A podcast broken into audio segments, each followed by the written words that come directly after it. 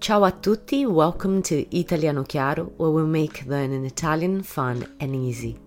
I'm your host, Sarah, and today we're diving into two cool Italian words fare and rendere. They might look alike, but they do different things. Let's find out what makes them special.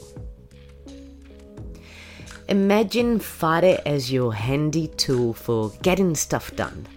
It's like saying make or do. But guess what? It can also make feelings happen. For example, far arrabbiare, to make someone angry. Far rallegrare, to make someone happy. Far imbestialire, to make someone really mad. Far infuriare, to make someone very furious. Far apprezzare, to make someone appreciate. Far incavolare, to make someone annoyed. Far innervosire, to make someone nervous. See, fare is like a feelings stirrer. You can say, Questo film mi fa piangere. This movie makes me cry. O mio fratello mi fa sempre innervosire. My brother always makes me nervous. But remember, rendere can do that. Now meet rendere.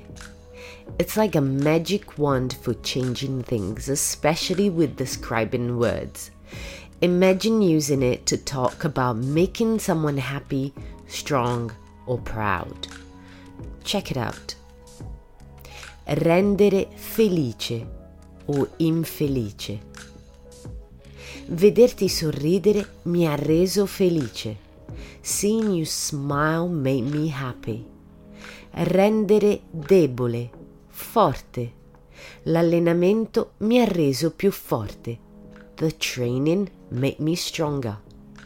Rendere possibile, impossibile. La dedizione ha reso possibile questo successo. Dedication made the success possible.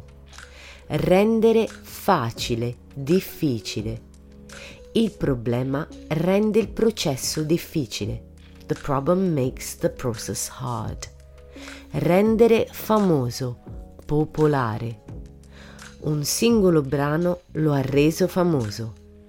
One song made him famous.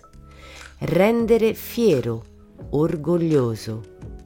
Il suo successo ha reso suo padre orgoglioso. His success made his father proud. Rendere can also mean giving back or doing justice, like saying ho reso l'asciugacapelli perché era difettoso. I returned the hair dryer because it was broken. And sometimes rendere is like saying give, like questa foto non gli rende giustizia. This photo doesn't show him properly, doesn't do him justice. And there's more. So these words can also talk about you doing things for yourself. When they are reflexive, they are about your actions. For example, rendersi utile. Mi sono reso utile durante l'evento. I made myself useful at the event. Rendersi conto. Mi sono reso conto dell'errore. I realized the mistake. Rendersi ridicoli. Ci siamo resi ridicoli con quella performance.